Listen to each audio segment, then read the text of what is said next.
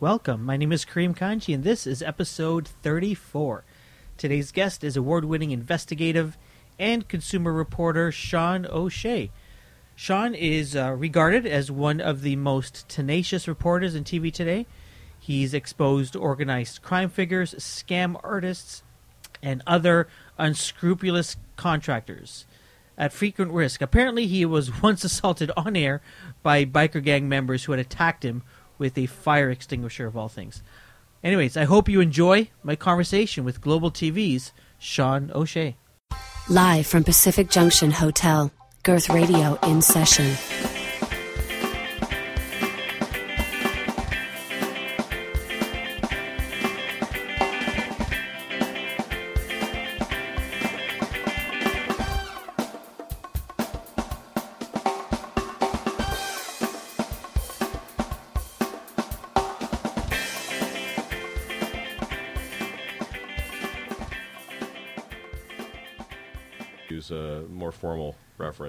Okay, nice.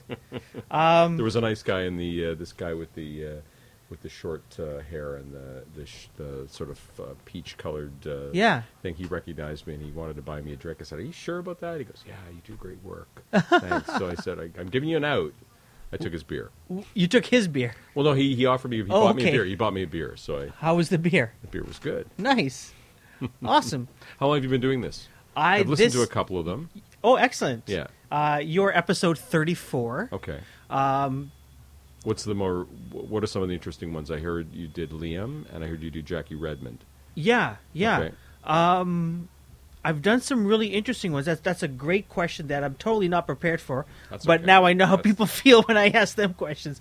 Um, I've had a number of them. Um, so I really enjoyed speaking with Arturo Marcano. Okay. Um, he's with uh, ESPN, Mm-hmm. uh, their Spanish version. Yeah.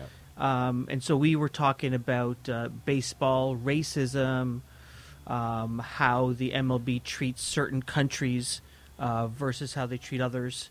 Okay. Um, and I've, I've heard him speak um, at a couple of local events. Okay. So I'm a big fan of sort of uh, the work that he's done. And he's, he's Okay. written a book okay. um, about that. Um, I've had a uh, great conversation with um, Khadija Cajee.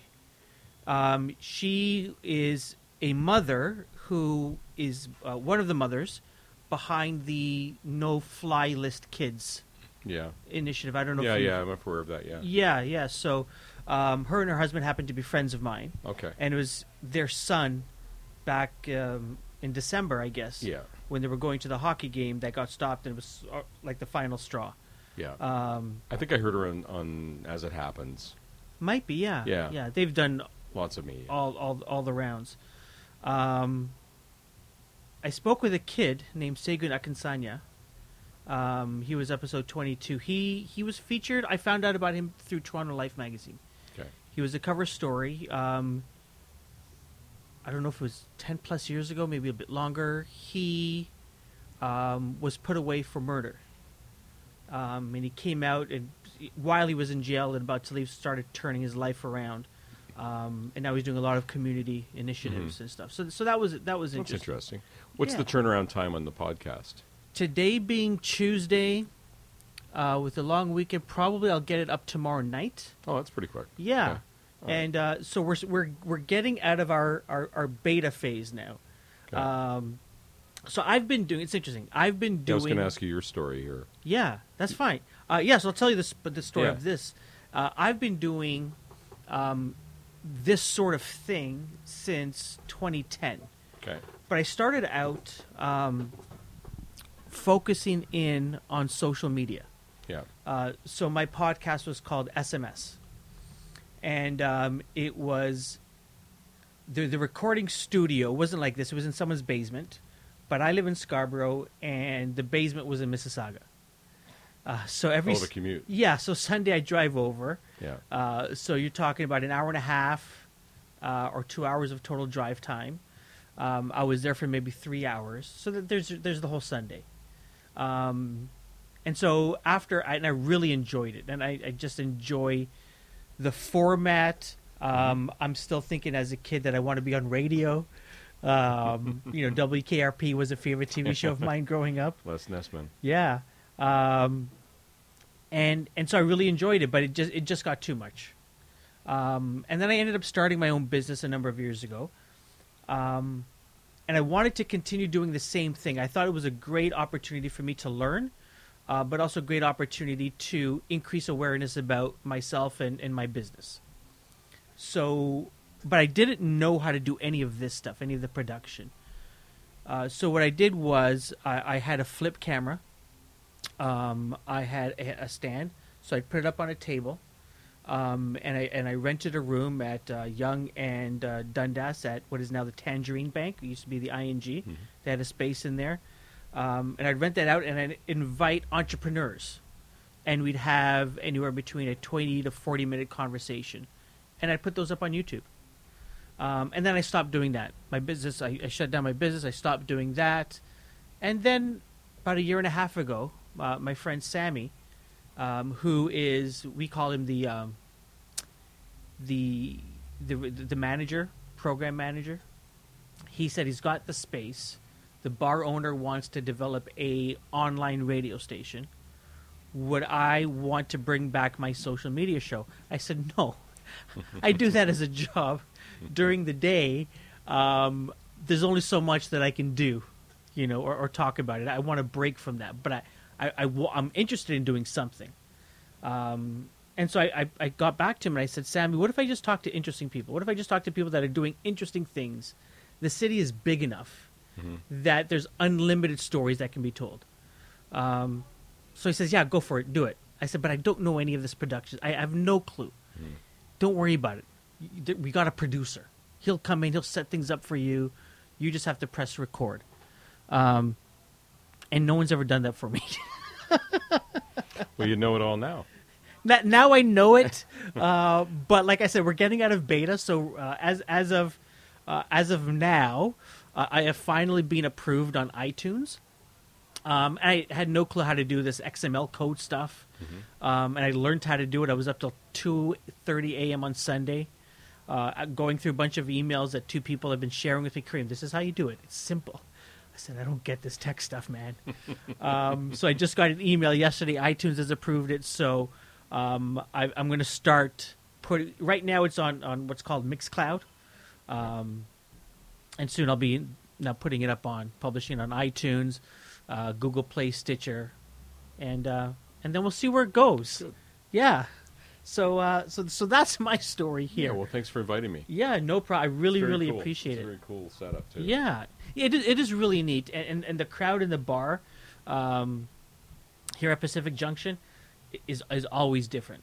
Last year when I was doing it during the uh, the Jays run, it was packed. Um, Mhm. I would have this conversation, and we'd be done. It'd be like the third inning, and we're out there enjoying drinks and, and tacos with everybody.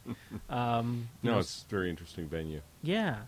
You've been in media for many many years yourself. Are we starting? We've started. oh, okay.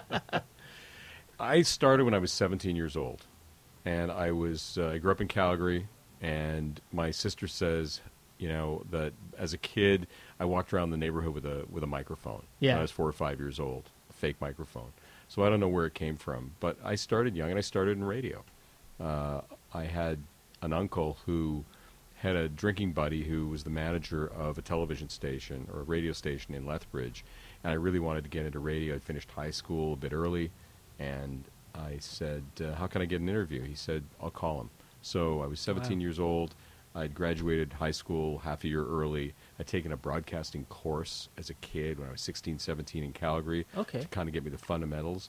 And I went down, borrowed my sister's car, took a day off work at this um, government job that I had for a few months, and I got the job.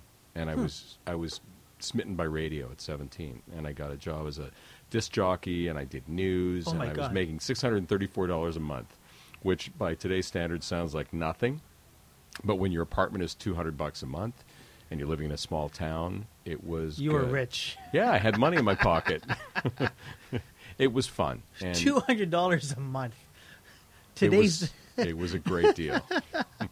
it was a great deal. yeah. Uh, and do you have any memories of? I know your sister remembers you walking around town. Uh, but do you have any memories of wanting, like the medium, falling in love with that medium? I, I knew that I loved to write. So as a Okay. kid, I was I ran a little um, newspaper in the school I went to when I was in grade 8 Mhm. and I became involved in something called Junior Achievement, which Yeah, is yeah. still around. Yeah. And I I was a, a newspaper person on that. I love to write. Maybe I just liked seeing my name in print, but Sure. I like the idea of communicating. As corny as it sounds, I, I really like people. Yeah. And the idea of communicating with people, interacting with people, that's what you do. Yeah. And and I just found it fascinating, really interesting, and from a very young age. And I've done it with without exception since I was 17 years old. I'm 55 now, and I've been working as a journalist on radio and TV my whole life. And you know, consider it to be a real, you know, as I say, I don't want to make it sound corny, but a real privilege to be able to communicate with people and interact with people and get paid and have a lot of fun. I know when um, when Liam was here, he was talking about storytelling, and you know, ever since he can remember, he loved telling stories, um, and so he goes from his parents wanting him to go to law school uh, and be a lawyer uh, to uh, you know convincing his parents, listen, I'm going to a grad program at Ryerson. Um, you know that's good for something, isn't it? Um, and and just getting into media. Uh, I'm the son of uh, Prince Edward Islander. Uh, my my late father grew up in PEI, you know, farming family and Irish roots. My mother's side was Northern Italian, so I've actually got my Italian dual citizenship. So a guy with a name like O'Shea, who sounds like he should be coming from Dublin, Yeah. is uh, is actually Italian. Italian Canadian. Yeah, I just got that a couple of years ago. But my father, his storytelling capabilities were bar none. You Hmm. know, he he went to his grave still being able to tell great stories about things that had happened 50 or 60 years earlier and and I'm so envious of that and those kinds of, you know, storytelling roots were embedded in me from a from a young age. And you said your dad's listening. from is Irish. My dad's Yeah. uh, originally uh, the family is from Ireland, you know, uh, two generations back, but he was born in Prince Edward Island. So, you know, PEI is like a little Ireland, you know. Wow. It's uh, it's a community of of of a lot of different people, but a lot of Irish people, but just that capability of to tell stories and remember names and detail and I'm so in awe of that, you know. Well, there's a lot of that recent history from Ireland. You know, they've they've gone through so much um, just recently. Uh, you know, it, there's there's a, from my perspective at least, there seems to be a culture and, and uh, a culture of storytellers um, that come out of Ireland. They love to talk. They love to and I'm, I'm generalizing here, but they love to drink. Yeah. They love to talk. I remember going to, to Dublin when I was in university in 1983 and spending the summer in, in Europe and going to, I'm Roman Catholic, and I, in Ireland, at least at the time, the pubs didn't open until uh, Mass had finished at about noon. So you had to go to church, or at least you had to wait until everybody had gone to church before the pubs opened. And I remember going to the to the pub in Dublin and just loving to listen to people talk. And you could walk in, Yeah. and it's a bit different from the way it is here in Toronto, where it's a little more generic, and you know you wouldn't necessarily get in on somebody's conversation. Sure. But it was, and I think it probably still is pretty normal that people will will you know join a conversation and they'll they'll participate in a story, and you know you don't have to buy a ticket. You can just listen in on these people. The storytelling capability of, of people in Ireland is something pretty special. I'm not saying that because those are my roots. Yeah. I'm saying that because that's what I found. And I think a lot of people would agree with you. People Def- they just love to talk Yeah. more than more than listen to themselves. I think. well, well, talking about your your um, your your roots, uh, Ireland, uh, Italian. Um, obviously, this past Friday, uh, England decided they didn't want any part of, be- being related to all of that. They, they had the Brexit, uh, which everyone that I spoke to said, "No, no, it's not going to happen." Don't you know? There's there's too many smart people here, so it won't happen. Um, I remember being on a call with my colleague on the Thursday, uh, biweekly call that we have, and, and one of our uh, team leaders is in England, and I go, okay, this Brexit thing, nah, nah it's not going to happen here. Like, no one. And then Friday comes around, Friday night, and we've got family in England, and oh my goodness, the being so upset and stuff. But you know, you've covered a lot of stuff uh, in your career. Um, I'm curious, you know, how this, how how you see this um, in the grand scheme of things globally. Uh, I did a story on this last Friday uh, after the vote, Yeah. and I I agree with what you're saying. Like a lot of people didn't see this coming. I tend to think, and I'm not speaking from a perspective of, of political education on this. I don't believe it's going to happen. I can't believe Okay. I can't believe that after having digested what happened, that that England would realize that there's value in this. I mean, it's not a binding vote. They don't have to do it. Uh, the Parliament will make a final decision on it. There's a lot of political machinations that are going to go on beforehand, but you know, young people have got a vested interest in in being able to have mobility. Um, more young people voted to stay than to go, and more old people, you know, took a different view of it.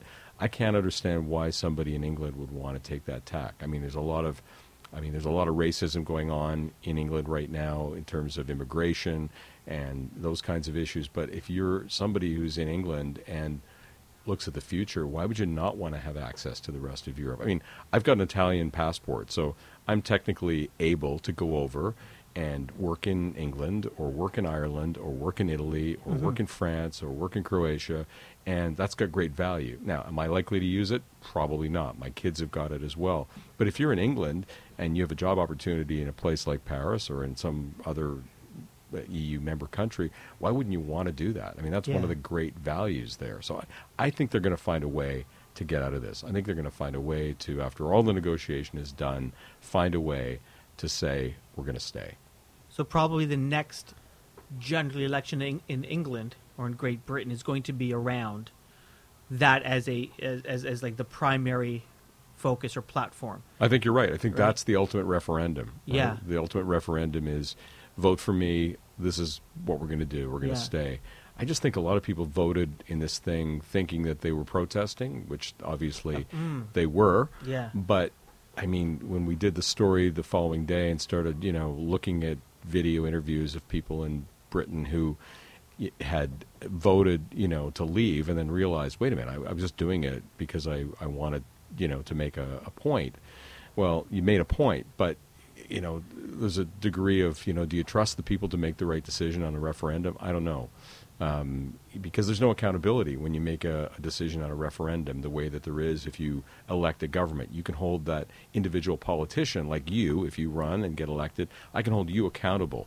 But how do I call, hold accountable somebody who voted for whatever reason on a protest or some other for some other reason? How do you hold them accountable? Yeah. You don't. So I, I, I got a feeling that it's not going to happen. And What, was it was it just because of like the whole vote came around and, and I saw video clips of David Cameron a few years ago saying we're going to hold a referendum. We're going to ask a question. Do you want in or out? Do we want to stay in or out? Uh, was it just because things were terrible with the economy? You know, I again, I'm no expert on on it because I don't live there, but Yeah. I think that's part of it. But I think the the wave of immigration and settlement and refugees played a part in it. And there's a feeling, you know, when people don't have enough money or think that somebody else is getting an advantage over them, Yeah. and sees an immigrant as they perceive them to be an immigrant getting an advantage over them, I think that people, you know, those biases, those racial attitudes exist. And, you know, England is a pretty diverse place, but I Mhm. think that it's not, certainly not immune to racism. I think that played a big part in it from what I see over here. Yeah, yeah. It was. It was. It was I, I'm learning more about it post Brexit. Then I heard people talking about it. I said I have too much on my plate. Well, you know the the Google searches at two in the morning after the vote for you know what is the EU were through Yeah. the roof because a lot of Europeans, people in England who were voting, didn't realize what the EU actually did. So were people making an educated decision, Yeah. or were they making a visceral one? You know, just to make a point. Yeah. It's dangerous, I think, when people decide something without having the right information, because let's face it, the consequences are pretty extreme for everybody. Absolutely. Um, the the joke these days on, on Facebook is uh, after uh, England lost uh, their football match, uh, the Google searches for what is football went through the roof as well, which I thought was kind of cute. Um, but a lot of people, um, you know, post Brexit war, um, and and these are sort of you know more commentators and, and, and people on whether it's on Facebook or Twitter were saying, well, now I wonder what the U.S. is going to do, you know, with with Donald Trump because he sort of espoused some of the um, at least visually, the, the same sort of things that we heard, the rhetoric that we heard from those who supported Brexit, uh, in terms of we need to close our borders, um, we we need to um, be stronger ourselves rather than rely on outside that sort of stuff. Um, you know, curious in terms of your opinion, um, what you think of is is the Donald Trump phenomenon very similar to what we saw recently in England? I think there's a protest side to Donald Trump, and there was in in England. Right, people feel that they can have some meaningful, some meaningful uh, way of of making a point. I mean, uh, look, nobody I know thinks that Donald Trump would be anywhere, you know, today. If, if we went back six months ago, you know, this candidacy was nothing. No one guessed this. No one had this. No. So you always you, you can only put so much faith in pundits and people that think they know everything. Yeah. That's why I would never ever uh, say to anybody that I think I know everything. I I form my opinions based on what I see Yeah. and and what looks to be real. But you know, Trump's phenomenon is, you know, Trump can do no wrong. It seems with his constituency, and Yeah. there's a lot of people out there that just think I think that he represents, you know, damn the the traditional um, system. Um, this guy speaks his mind. This guy is telling the truth, and you know, let's listen to him and let's give him a shot. Why not? Mhm. There's a lot of disaffected people out there. Yeah, it's going to be interesting, uh, really, really interesting, and and I think it has something. I, I wonder if it's a if Donald Trump is where he's at, not just because of uh, of uh, what we call the protest vote, but where he he is where he is because of the power of or his ability to understand how to work media. He's brilliant at that. Yeah, He's got Twitter, he's got social media. He doesn't seem to he doesn't seem to balk at anything. You know, he he he bra- he doesn't he doesn't back down. yeah, He doesn't walk away from controversial comments very rarely. yeah, Um, and it doesn't seem to eat away at his core constituency. I mean, if anything, you know, it seems to bolster him when you know he speaks his mind. Right? That's how Mhm. he's seen. He speaks his mind. He he tells the truth. He tells it like it is. You know, you wonder what he would have to say to really get himself in trouble that he couldn't get out of. yeah.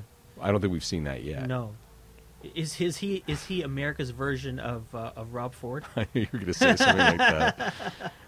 He might be. I mean, Rob Ford. I mean, I didn't cover City Hall, but you know, you couldn't work in media in Toronto and not be doing stories that, around Rob Ford. And Ford had this capability of, again, people apologizing and, and standing up and saying what he was doing was the right thing. And yeah, I know he's kind of brash and all that sort of thing, but he's telling the truth. I think with Trump, you're seeing the same thing. You know, he he's telling the truth.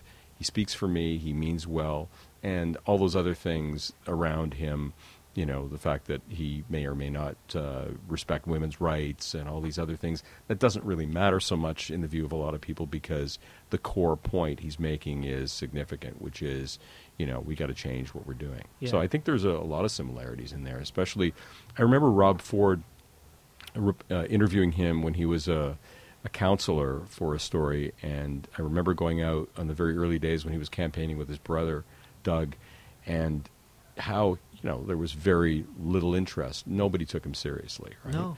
But it didn't take long for him to capture that interest because he was seen as a guy who cared and he was seen as and he was a smart politician right Yeah. he took care of the little things and the constituency things and and I think Trump well it's a different you know it's a different kind of a candidacy he gets how to get to media which was your question at the beginning Yeah, he yeah. really you know he cuts through he doesn't care about disparaging journalists who are covering him you know no sane politician really would so um, systematically destroy the media covering him. Certainly, that wouldn't happen in Canada. Mhm. Uh, we didn't see that with Trudeau. You know, he was very friendly to the media, but Trump doesn't seem to mind disparaging the media, calling the media on everything, and just going straight to what he sees as his Yeah. as his voter base.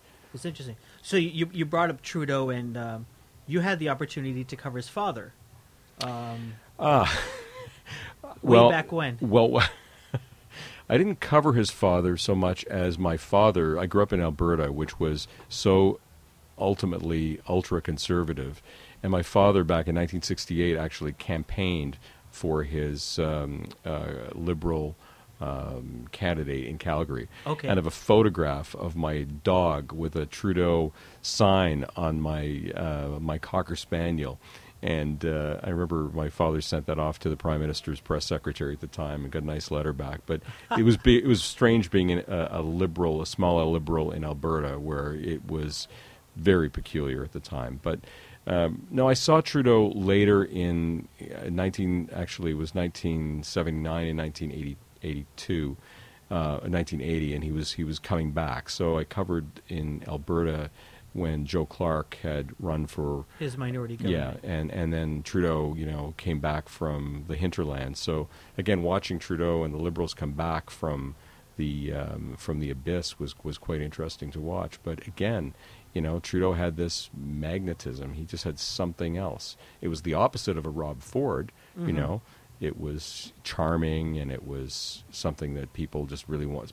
Somebody that you wanted to be around, right? Somebody you'd like to have a drink with or a bite to eat with. That was that was Trudeau, and the young Trudeau was no different. I was going to ask you, do you see those similarities? Absolutely, he's Yeah. got he's he's got that charm. There's something charming about the Trudeau family, you know. regardless of I think regardless of whether you are a liberal or conservative or NDP, you know, he's got it down. I was out in uh, at General Motors doing an economic story a few weeks ago, and Trudeau showed up, and there's this there's this sense of people wanting to be around him. I was at Lac Megantic for the for the Ah. train derailment uh, a few years ago, and Okay. Justin Trudeau was you know a liberal member of Parliament, and he showed up, and there was a buzz around there. You know, he showed up, and the media got giddy about seeing him there, which is something you don't That's- usually see. Yeah, that's So- very strange. Um, what what now? I, re- I remember studying in school, but I don't remember exactly what it was. Why? There was some energy deal or something that Trudeau did that Alberta like hated and, and has forever hated him, and it uh, apparently gave rise to uh, to Mulroney and and and, and uh, Harper. Um, what what was it that Trudeau did? The National Energy Program, Yes. which basically was giving more rights, um, taking more rights away from Alberta as it was perceived, and and as a result, uh, um, you know, Trudeau didn't win any more friends, even if he had any friends in Alberta at the time. So, you know, Alberta was seen as you know the the province that would provide energy, and it would be dictated, and uh, Alberta didn't like that and uh, you know Trudeau and Alberta were not friends in a general sense after that. Um, I remember, uh, you know, the the premier of Alberta at the time, you know, telling telling uh, the world that you know. Eastern bastards freeze in the dark. You know, this is the Huh. attitude. If you don't like it, you know, you're going to have to deal with us because we provide all of the energy. But uh, you know, there's no love lost between the Liberals and and um, and uh, Alberta for a long time. Yeah, have things thought over? You think? That's a great question. My my sister still lives in Calgary. I don't go out there all that much now that my parents have passed away. But I think you know, I think maybe in the last election, a little bit more softening Mm-hmm. because of of of Trudeau and the fact that there's an NDP government in Alberta. Yeah. Is is something I That's never thought I'd ever. I never thought I'd see, see- yeah, I never thought I'd see anything like that. But uh, it's still ultimately a pretty conservative place Yeah. out there. Yeah. Um, you eventually, you, you eventually move away from radio. Um, after after a few years, was it always your intention to go into into television? I don't know if I had a career plan, and Okay. I I was working. I was just love that six hundred Yeah. bucks. I was uh, a university student at the journalism school at the University of Regina, which was a great boutique journalism school. They graduated 30 students a year, Wow. And uh, I really, really had a great experience there. And I, I got a job offer in my final year of university to anchor the evening weekend news at CBC, the owned station. Wow. So I'm 23 years old. It was a beautiful big station. It was, you know, by Toronto standards, Regina is a small market. Sure. But CBC in Saskatchewan is a very important institution. So it was a great opportunity. I did that uh, my final year, and the following year, I started working at CBC in Regina and Sask- uh, Saskatoon, and that was my entree. And my my television training over and above journalism school was in the CBC mentality and in the the journalism that they taught and trained, and that was my foundation. So, did I always want to be in television? I never thought about it that far, but once I got into it, I loved it. Yeah. And and and I was treated so well, and I was given great opportunities, and that's where I am. You know, thirty years later, thirty-five years later. There's um you know outside of you know obviously there are different mediums, radio and TV, but in terms of the journalism aspect um, of things, what difference to, do, or are there more similarities and differences between you know journalism on the radio and journalism on television? I don't think there are. I think that you know, good stories are good stories. Good ethics are good ethics. Writing is writing. They're different forms. Um, and with television, you generally get more time, and with radio, your writing has to be different because you don't have a picture to support it. They're different sides to the, the same record, and they're both Interesting. they're both interesting forms. Um, you, you're only at CBC for a few years um, before coming to the big city. Um, you know, I've I've spoken with um, uh, the, the person I spoke with uh, prior to to this uh, episode um, was uh, Hussein Madavji. Um, you know, went to Ryerson here, um, and then went to Winnipeg, um, and then Sacramento before coming back to Toronto. Um, and it, it was always like Toronto. If you're if you want to stay in Canada, Toronto is the place you want to eventually get back to. They say you want to go small. You obviously started off, um, you know, in your neighborhood, in your province, and then came here. I, am curious, was that always a? I know you don't have didn't have a career path, um, but was it always? I, I, you know, one of these days I want to make it to Toronto or New York or wherever the wherever it may be. I worked in Crowsnest Pass, Alberta, Lethbridge, Calgary, Edmonton, Regina, Saskatoon, different versions of the, the smaller markets. And I, I mentor young journalists. I mentor about 10 a year at Global uh, on an internship program. And I'm always telling people, you want to get a job in this business, leave Toronto and go to the West and, and cut your teeth out there and, and get that experience because you won't get that out here. The truth of the matter is, I came to Toronto because of my wife, who's out- Okay. out in the bar right now watching. And uh, my wife was a, a reporter and a producer at CBC, and she was offered a job as a correspondent on CBC Marketplace, the, Oh, the consumer program. So we uh, came out together. I came out to do interviews and try to get a job, and uh, I looked at the opportunities, and, and that's how I ended up at Global. So she brought me out. She's not a journalist anymore. She does other things, but uh, that's how I came out here. And I had very little understanding of Toronto and how big it was and the machinations. But uh, I, I, I think you're right. This is the place to be in Canada if you want to be uh, a journalist and, and working in a place with a diverse kind of story to tell. Um, and but that's the truth. It was my wife who brought me here. you came for love. we got married and we tried new jobs and we moved all within a six week period. So all Wow. the stresses thrown into one. Wow. Um, you know, I'm, I'm curious about the type of stories, you know, out west that one would cover. You know, obviously you would cover, you know, if there was a national election or a provincial election. Um, you know, but the day to day stuff, is it the same thing, you know, just on, on a smaller scale that one would hear in Toronto? To some extent, but if you're in a place like Saskatchewan, you know, you're talking about uh, grain prices and you're talking about Aboriginal Native issues. That's a big story in Saskatchewan and Alberta because of the population mix and, and those kinds of things. So those are two areas where you're, and oil prices, of course, are big Yeah. in, in, in uh, there's a, a bigger, wider array of stories to tell in a place like Toronto, for example. But Toronto Sure. is a, a big city with you know transit issues and and you know what I focus on is consumer issues, and so you know this is a treasure trove of those kinds of stories because people are being affected, impacted, um, uh, taken advantage of all the time, and you see that much more in a place like Toronto than you would in a smaller place like Regina or even Calgary. Yeah.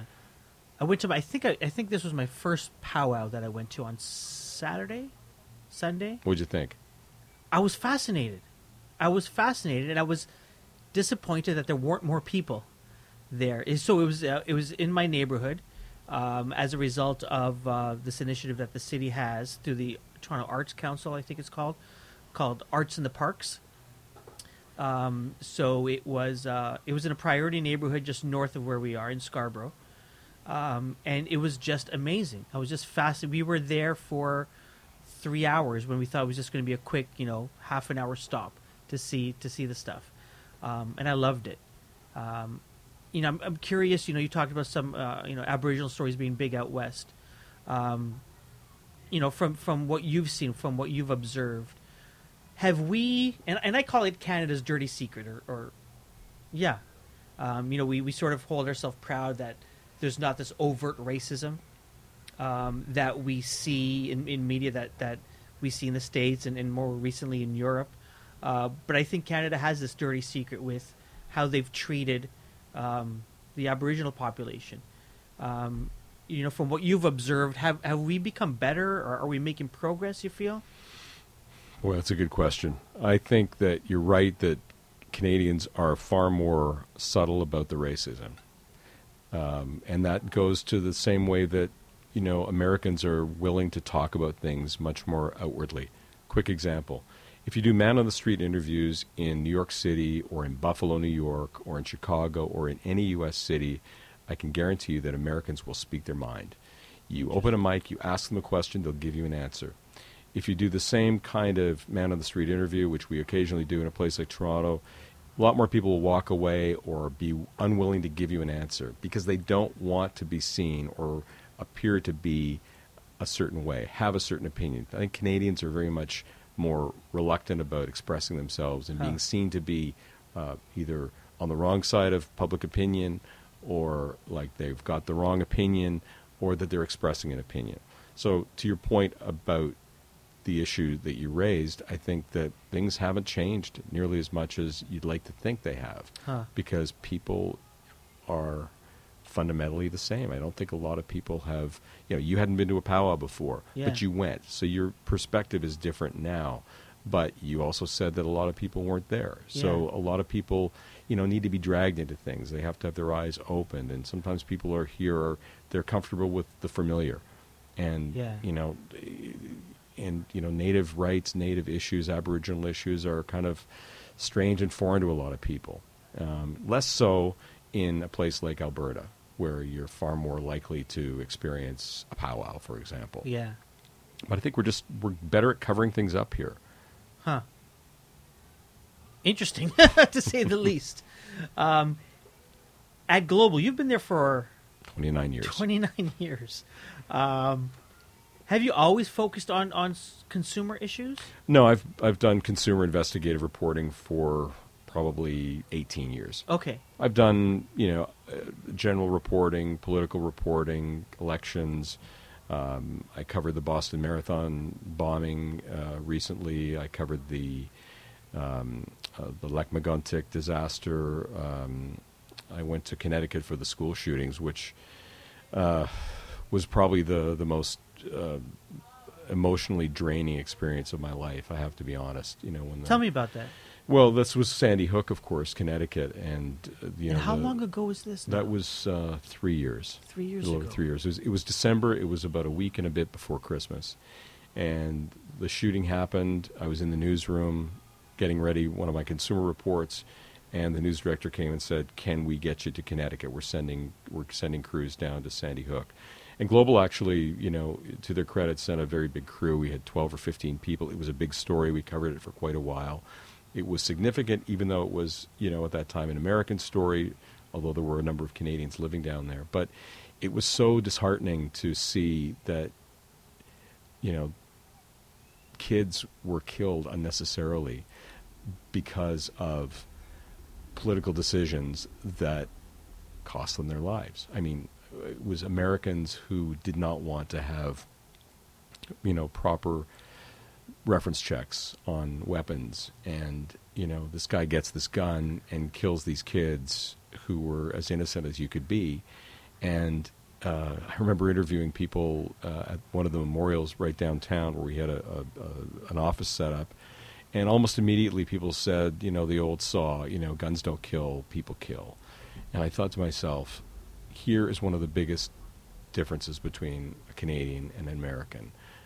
An American, or at least some Americans, you know, Second Amendment, right to bear arms, see that you know this was um, an outcome of having weapons, and a Canadian would go, "Why, in God's name, do you need to have automatic weapons? Why do you need an assault weapon?" It just, it just, it floored me and it frightened me, and it, you know, I was remember sitting in a satellite truck viewing some video about the fifth day after one of the funerals, and I caught myself in tears because I'm watching the, you know, the the reaction of, of one of the parents uh, at a funeral. And I thought, you know, and look, I've been doing this for 30 years, so Yeah. I've been to accidents, I've been to crime scenes, I've been to this and that, and you know, there's a certain veneer you have, but there was something about that event, there's something about that loss of life and all those kids, and you know, Obama showing up and giving the speech he's given before and since about gun control,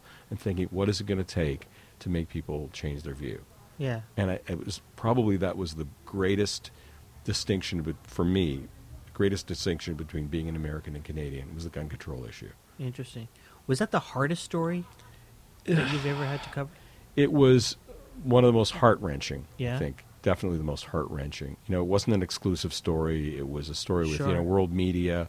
Um, but it was just it to me it seemed senseless right you know if a, if a, a plane crashes and people die well that's tragic and maybe somebody screwed up or maybe it was just meant to be but when somebody is able to buy a gun and an assault weapon and do this and create catastrophe and change lives forever and that's preventable it just that was just heart-wrenching Yeah. and and you know we've seen tragedies since Since. was- many since Yeah. and, Unfortunately. and and this is the the futility of a lot of this you know you look at how things should be better and could be better and would they be better if we change policies a certain way you know as a journalist you know I don't talk about my political opinions very much I don't generally get into it because I don't feel you know I want to put myself into that position. But when it came to the, the that story and that that unnecessary loss of life, I just thought, wow, this is just wrong. Hmm. You know, I'm I'm so happy to be a Canadian. I'm so happy to be in this establishment, knowing that Yeah.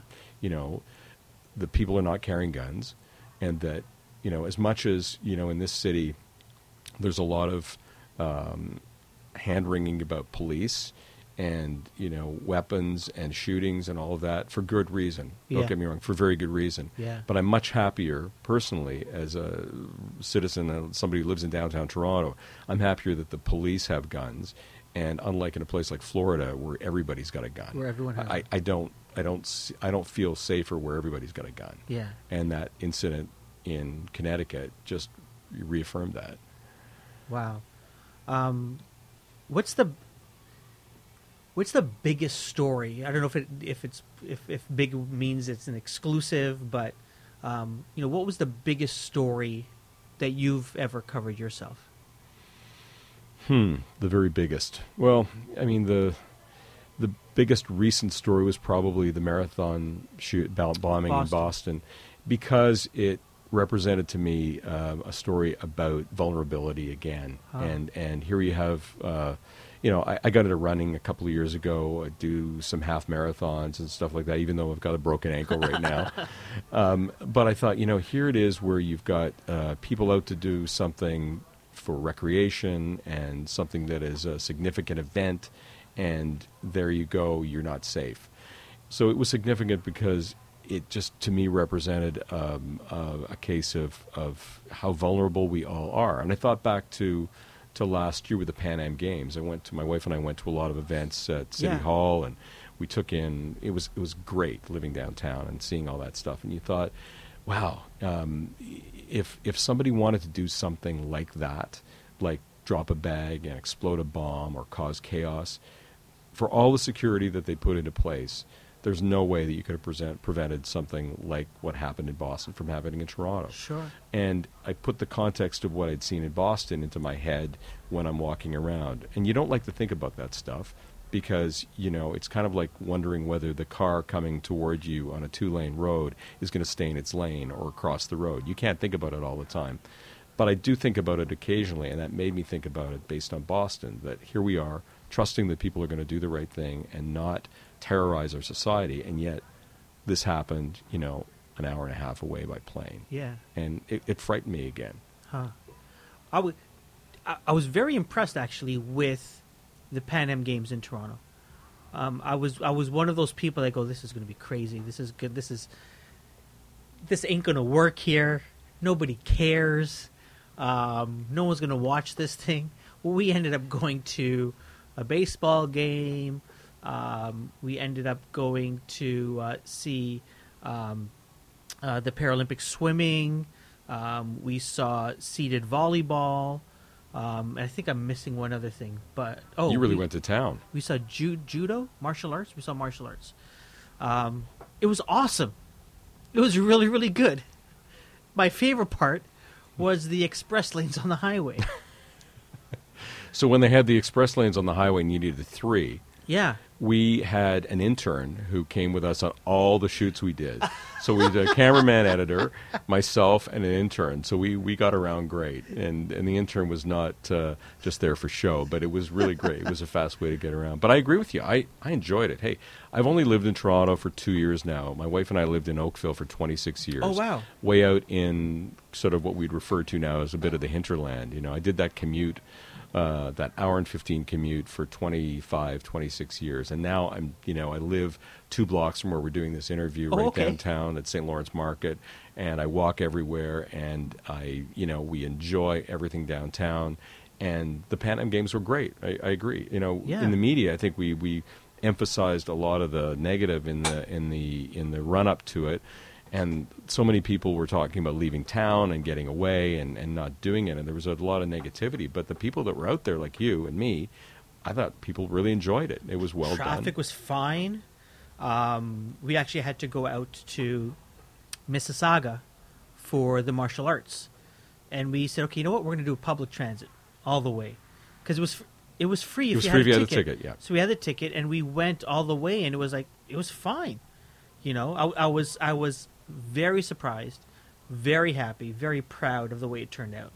Um, no, I know recently that there's been some um, some people angry at the recent report uh, that came out in terms of um, the funds that were spent on everything from um, bonuses and, and such uh, that many people felt were were uh, unnecessary. Um, but I think it was a job well done, generally. You know, from from a from someone who was living here and uh, consumed some of the events. i agree i mean people are always going to get upset when there's overspending or Yeah. they see a boondoggle and they think that people you know shouldn't be getting paid so much so there's a lot of justification but in, in terms of the actual events and the volunteers and the spirit and the way that it was handled i, I went to synchronized diving with my wife we went to uh, women's basketball downtown and it was and, and the maple leaf gardens or pardon me the uh, nathan phillips square Yeah. events there was a real good spirit in the city, and and that was great to see. And for somebody who's worked in the city for almost thirty years, but hasn't lived here for at that point was our we've only been here for about a year. It was like living in a brand new city. It was a, it was like a treat. It was like a vacation. Nice. Um, what's your favorite story that you've covered? Favorite story. Um, I would say the favorite stories are the ones of people who can't get it right themselves have to call us and we can make a difference. And uh, those are the kinds of stories where you've got you know a woman who has been you know overcharged by a big utility or a story we did the other day of a, a guy who'd been mischarged you know to the tune of $7000 by a utility That was a recent one, wasn't it? that was Yeah. last week. Yeah, so yeah. you know the the idea that you can't get anywhere on your own, even though you're right, and then you can come to somebody like me, and I call it the power of shame when it comes to media. Okay. So some somebody like me, in at Global, you know, on our segment, you know, the the person has done everything they're supposed to do, right? They're entitled to a refund, or they were supposed to be treated a certain way, or a contractor, you know, uh, abused them. And the power of shame is being able to shine a light on that person and those activities, or that corporation's activities, and saying, "Wait a minute, that's not right." And and so those are the stories where there's a change of heart, or where the company or the individual says, okay, you know, we've got to make this right, and it wouldn't happen before. You don't Making that difference. press, Yeah, and, and I think, you know, more and more what I've found over the last few years is because of deregulation of a lot of things and uh, people who find that, you know, they're, they're vulnerable. Um, to be able to help people, I mean, I've been a journalist a long time, but what gives me the most pleasure is being able to help people along the way. And I'm telling you, it's it's it's great to get. It used to be in the old days, you get, you know, uh, a basket of cookies from from somebody, or Sure. you get something like that. Now it's the emails, and that's great, or the email or the card or something like that. And it Or makes the you free, the free beer today. you've got a good clientele here. but just to be able to, to do something that goes beyond just the reporting, to try to do something that makes a difference, I mean that you know makes that makes it all worthwhile. nice. Um, how, how did you get into the consumer side? You know, the consumer reporting. Aside from the fact that my wife was a consumer reporter Oh, at okay. uh, CBC, All right. Um, I, I seem to get assigned to a few of these stories where I guess I had a bit of determination, and one thing led to another, and that kind of became a niche, and I liked it, and and I liked the idea that you could, you know, use the power within the media with respect, and you know, to its to its proper purpose, and try to affect some change. And uh, you know, like let's face it, people are buying something all the time. You know, Yeah. from cell phones to airline tickets, people are spending money all the time. Not necessarily in a reckless way. Not everybody's going out to buy a high-end automobile, but you know, people are trusting companies that when they sign a contract, that the contract's going to be honored. So there's all these consumer decisions being made all the time. All these people who are hoping that they're going to be treated properly. And the reality is, um, they're not. So No. it's an endless supply of possible stories for me, and there's so many people out there, you know, who need it. They can't afford to go to a lawyer for three hundred and fifty dollars an hour to write a letter about something where nothing will happen, but they can afford to pick up the phone or write an email to us, and we can we can get involved and try to try to help out. So I guess it's what got me interested is the fact that there's a direct connect between the viewer or the listener or the the, the consumer of of news and what we do. Nice. Um, so let's talk about scams. um, or, yeah, scam. We'll call them scams. Um, what's the what's the biggest one that you've seen? Contractor scams. Contractor scams. bad contractor scams. So, I'll give you an example. Somebody comes to your door with a flyer and says, you know, we do these kinds of renovations, and uh, it's going to cost you six thousand dollars.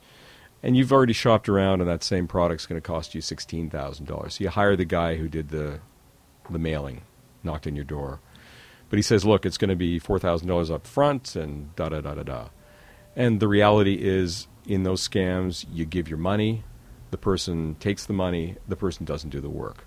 Or there's some variation of that where you give your money up front, trusting that they're going to do the work, and they, they take off. Yeah. And the police generally don't do anything about it because the police say you've got to go to small claims court, you've got to deal with some other, you know, area, and and people are out cash. And the reality is most people can't afford to lose that kind of money. And the really the big thing that bothers me is so many of those targeted people are elderly people, uh, single women who are older people, uh, people who have some kind of dementia or Yeah. Alzheimer's, or the really vulnerable people generally taking get, taken advantage of.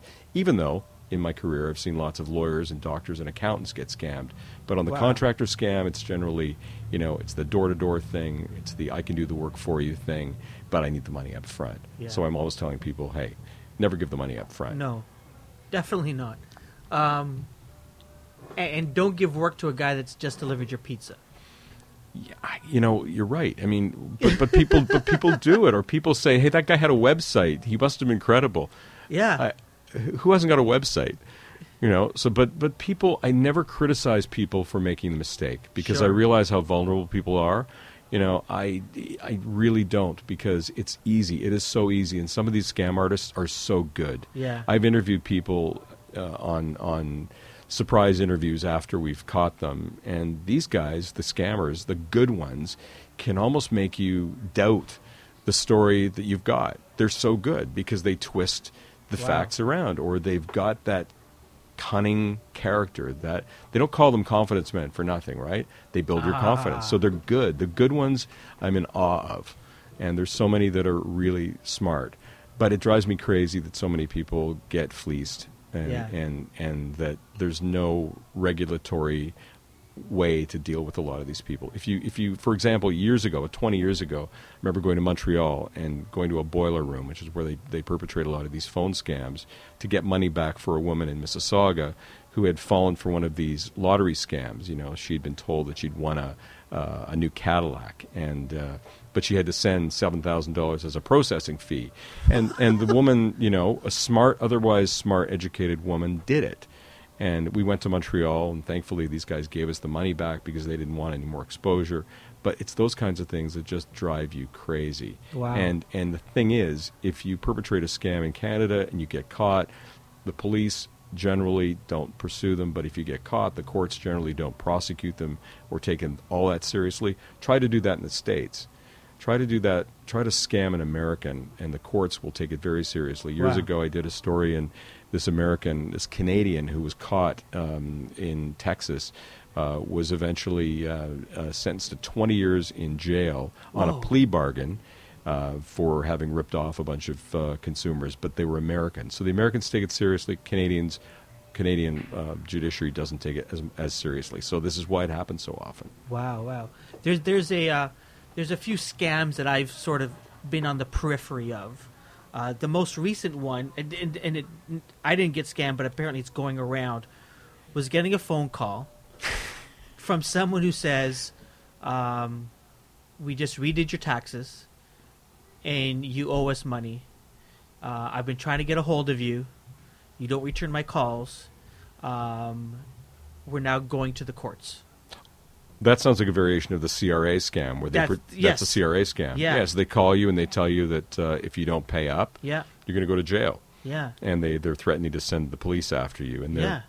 convincing. And some of these guys are very convincing, and it's happened where recently um, uh, I, I was called by one co- consumer who said that uh, her father had actually fallen for this, and the the scammer had sent the father to purchase iTunes cards.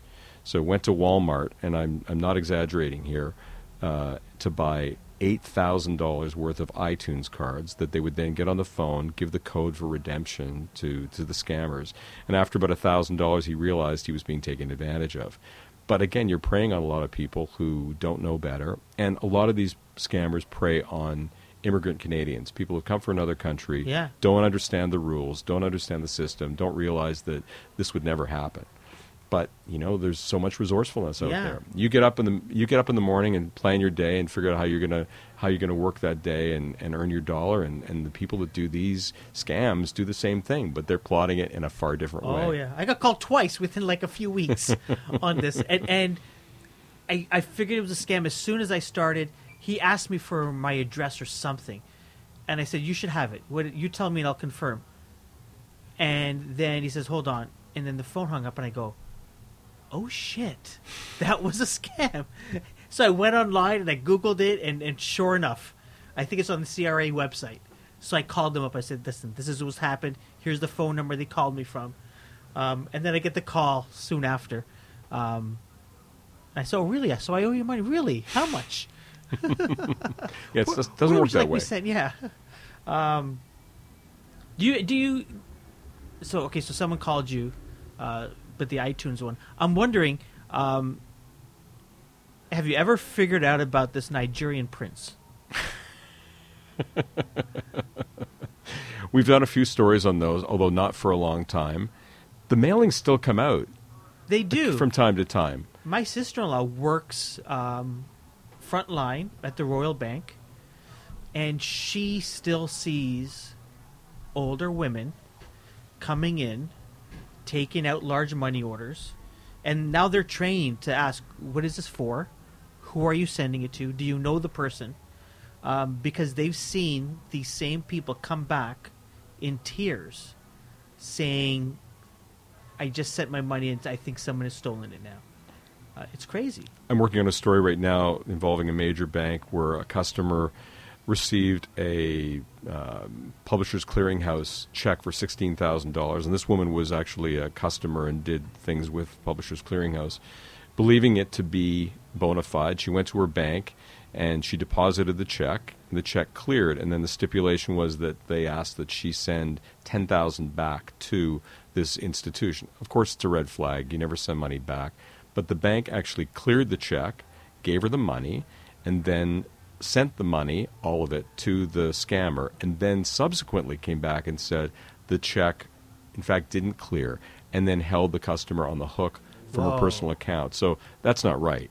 I mean, if you're going to clear a check, you should be clearing it and doing your due diligence to make sure it's bona fide. So, you know, these things happen all the time, and it's it's really sad with, with seniors because you know everybody's got a parent or a grandparent, and they're more vulnerable, and there tends to be more trust.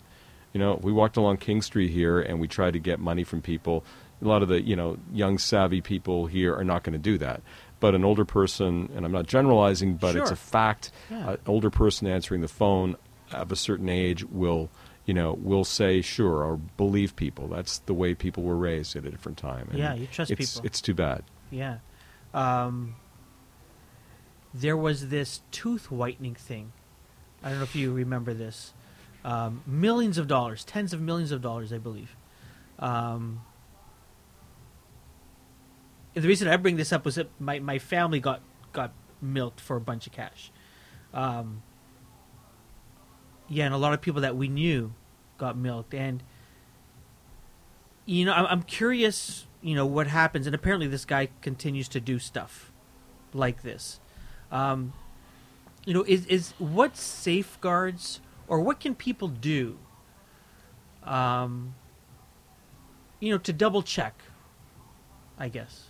So you have to be like a defensive driver. So I ride a, a motorcycle scooter in the city, and so I'm a super defensive driver when I'm going through the city. I look left and right. I don't trust anybody that they're going to stop for me. So I think as a consumer, you've kind of got to do the same thing.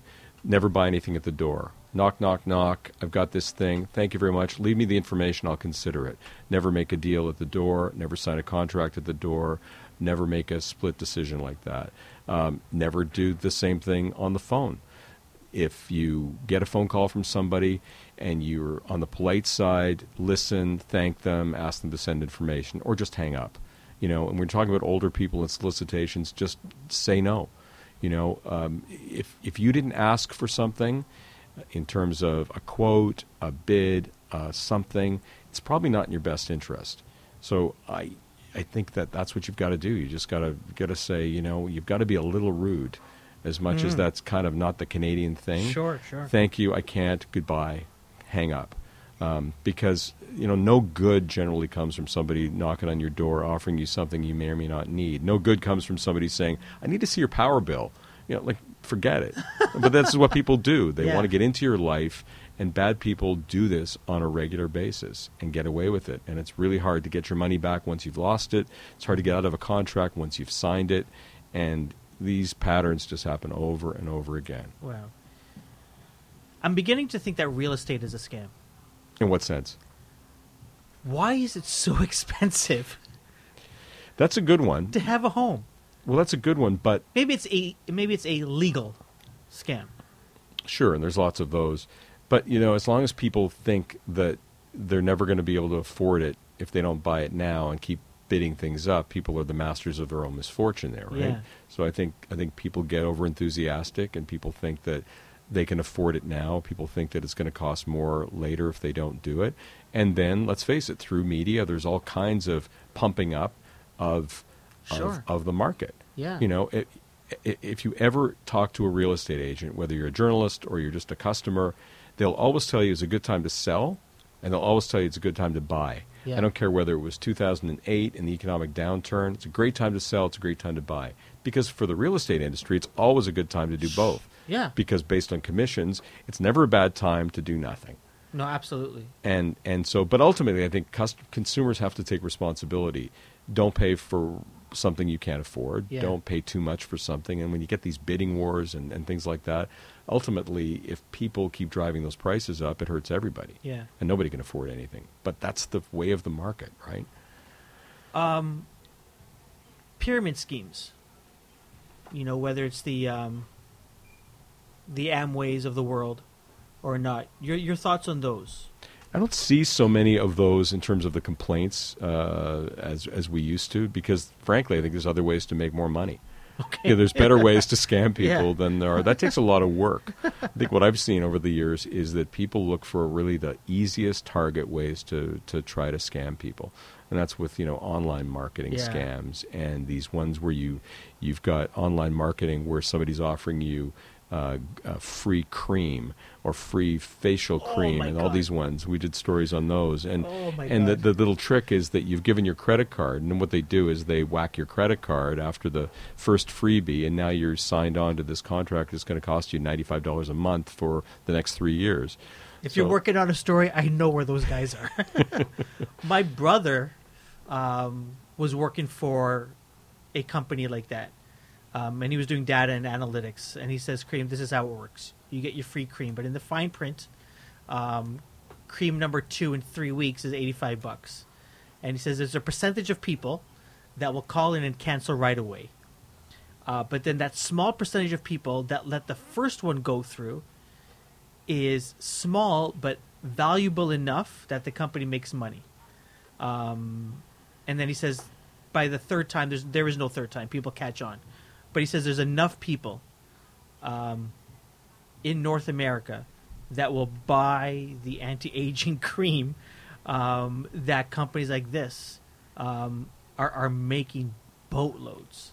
You said Boatloads it. of cash. You said it right though. Percentages, right? So coming back to the, you know, the the African king, right? Yeah. With all the money, you send out, you know, hundred thousand of these spams. It doesn't take. It just takes one or Sure. two or three or whatever. And what does it cost you? You're not sending postage. No, it's it's inexpensive marketing, uh, appealing to people who may or may not have a sense of sophistication, right? And again, I come back to it's not always the the doctor and the lawyer and the accountant who's smarter than everybody else, but often they are more guarded about things. But it doesn't take much. You get one or two people, and you've you've made a lot of money. It doesn't take much. Yeah. You know, the door-to-door scams are great. The high commission stuff where somebody's selling lawn care services or water heaters or uh, a furnace or an air conditioning system that you don't need, but that person that sells it and you get into a long-term contract and that sales guy is getting 500 or 1000 bucks, you know, that's great money. Yeah, for sure. Um, are we are we being uh, scammed by the cell phone companies Boy. Um, and internet? You know, I think in Canada this, they're this one and the it's same. expensive. It's really, really expensive. It's over the top. I mean, I, I had a cell phone, uh, my own personal one is about 50 bucks a month, and I got a bill for $114 the other day. And I guess I've, I've probably used too much data, and I'm really stingy about the data. So, you know, I, I think you're right. I think that, you know, p- people are, you know, there's not much competition here yeah, and and so everybody kind of plays by the same rate game and you know but nobody wants to give it up right? like try to find somebody who wants to be without their cell phone i don't care what your economic strata You're is So right. you know years ago in 08 when the financial downturn hit and the and the recession was on you know there were surveys about how much what pe- people would rather give up food than give up their connectivity Yeah. and i think that it's probably even more the case today people, want to be connected There was a study. People would rather give up sex than their cell phone. 100% That's crazy. Yeah. So so I think that like these these studies are not lost on the on the internet and the cell phone companies.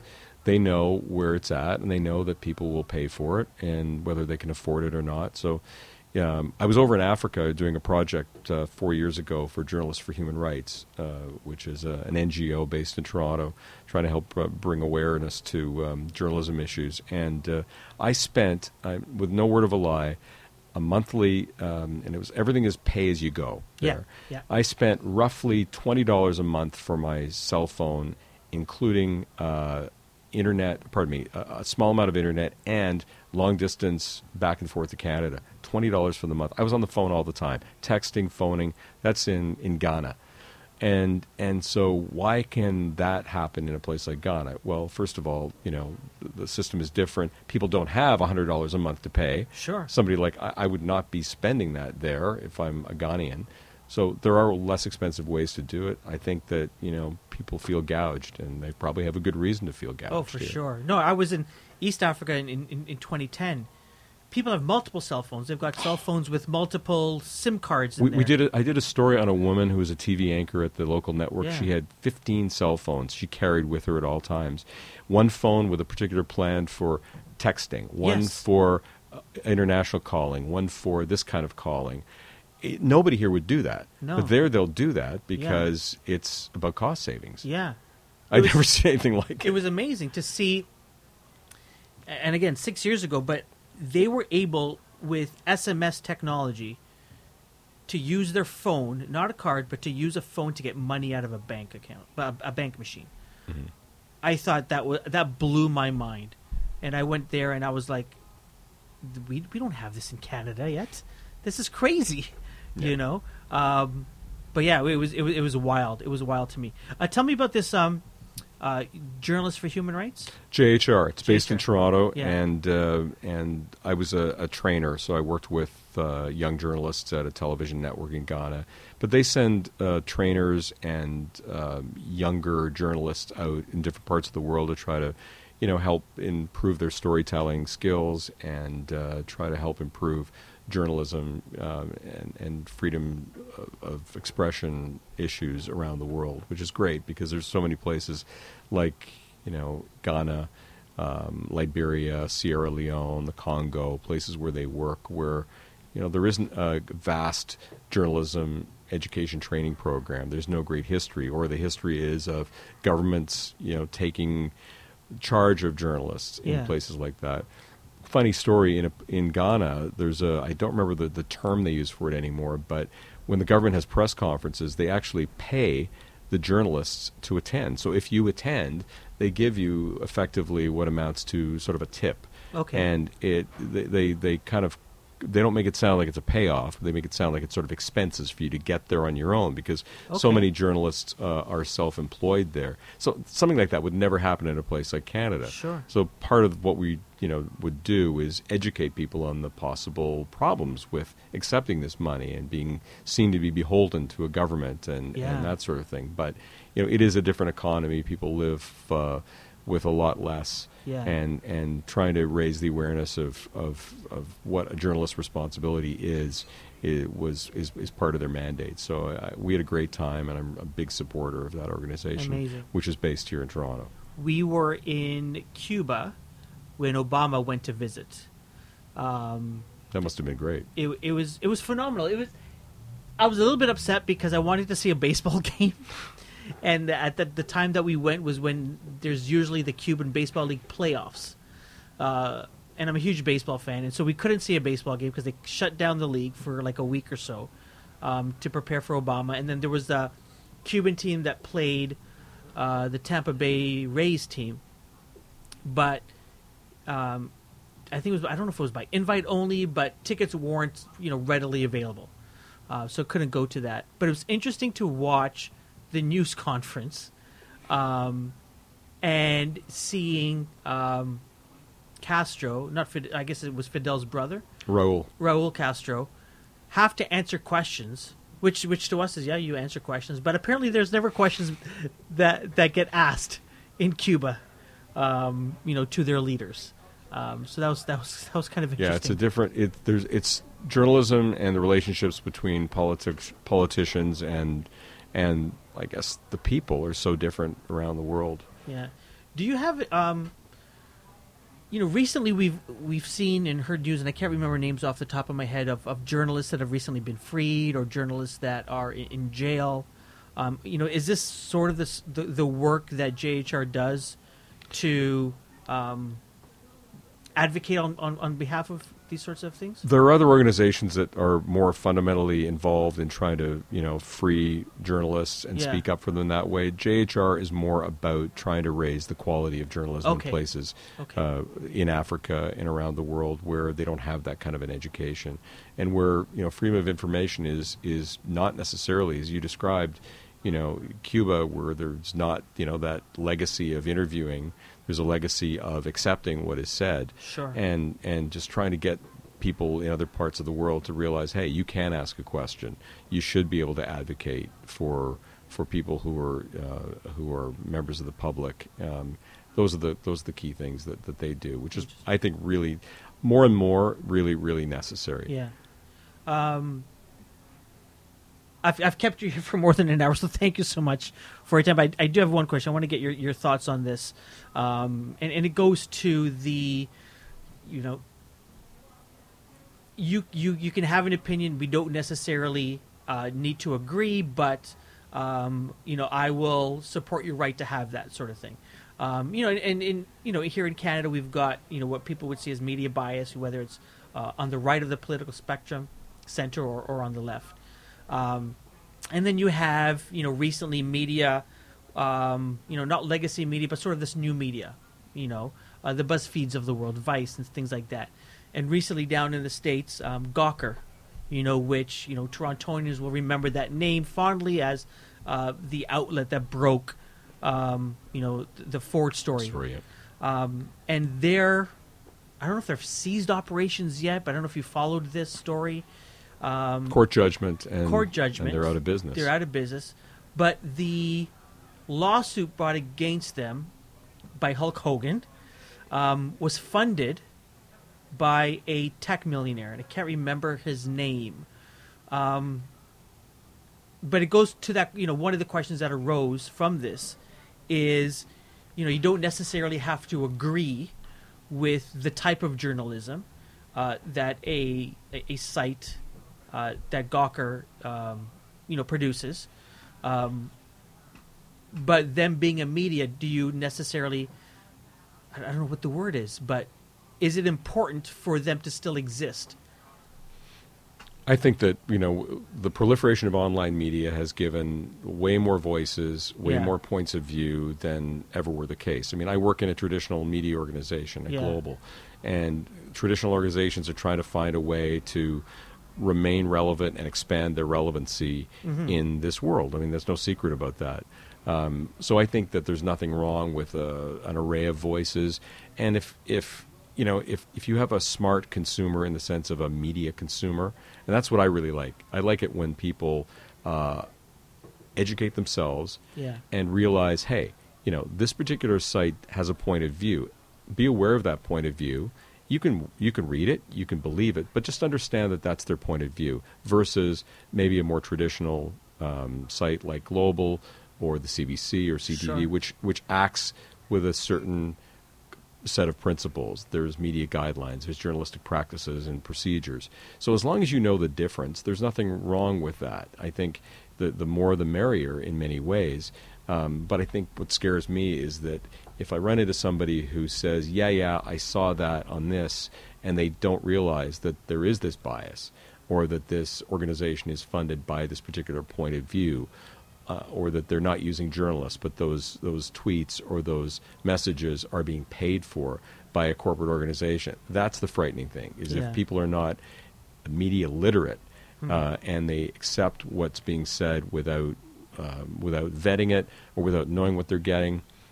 That's a worry, and I think we should all be worried uh, for a couple of reasons because that shouldn't be the default standard for journalism and for democracy. I mean, I don't want to sound high-handed here, but you know, I've worked as a journalist for 35 years in television and radio and in print, and I think it's really important that journalism exists for the benefit of, of democracy, for the benefit of free speech, because once you lose that, you know, you're in a situation where people don't have a real voice, and you're going to have all these perspectives which are one-sided and which are corporately driven. And I think, you know, as much as some people don't think that mainstream media speaks for uh, for them, um, you know, having worked in it, yes, there's points of view in, in mainstream media, no question about it. But I'd still rather, you know, have mainstream media that are out there going and covering stories, taking risks where they're at risk of getting sued or getting into trouble, and we do that all the time. I think that's really important for society in general, for democracy.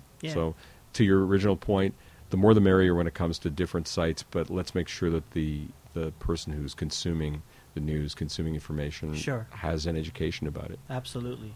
Um, you've you've never planned your career, you know, in terms of you know where your next step is. You've For been- better or worse. For be- yeah, sure.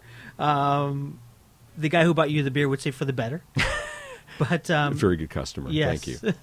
uh, but you know, you've been at Global for 29 years. Um, what's next for Sean?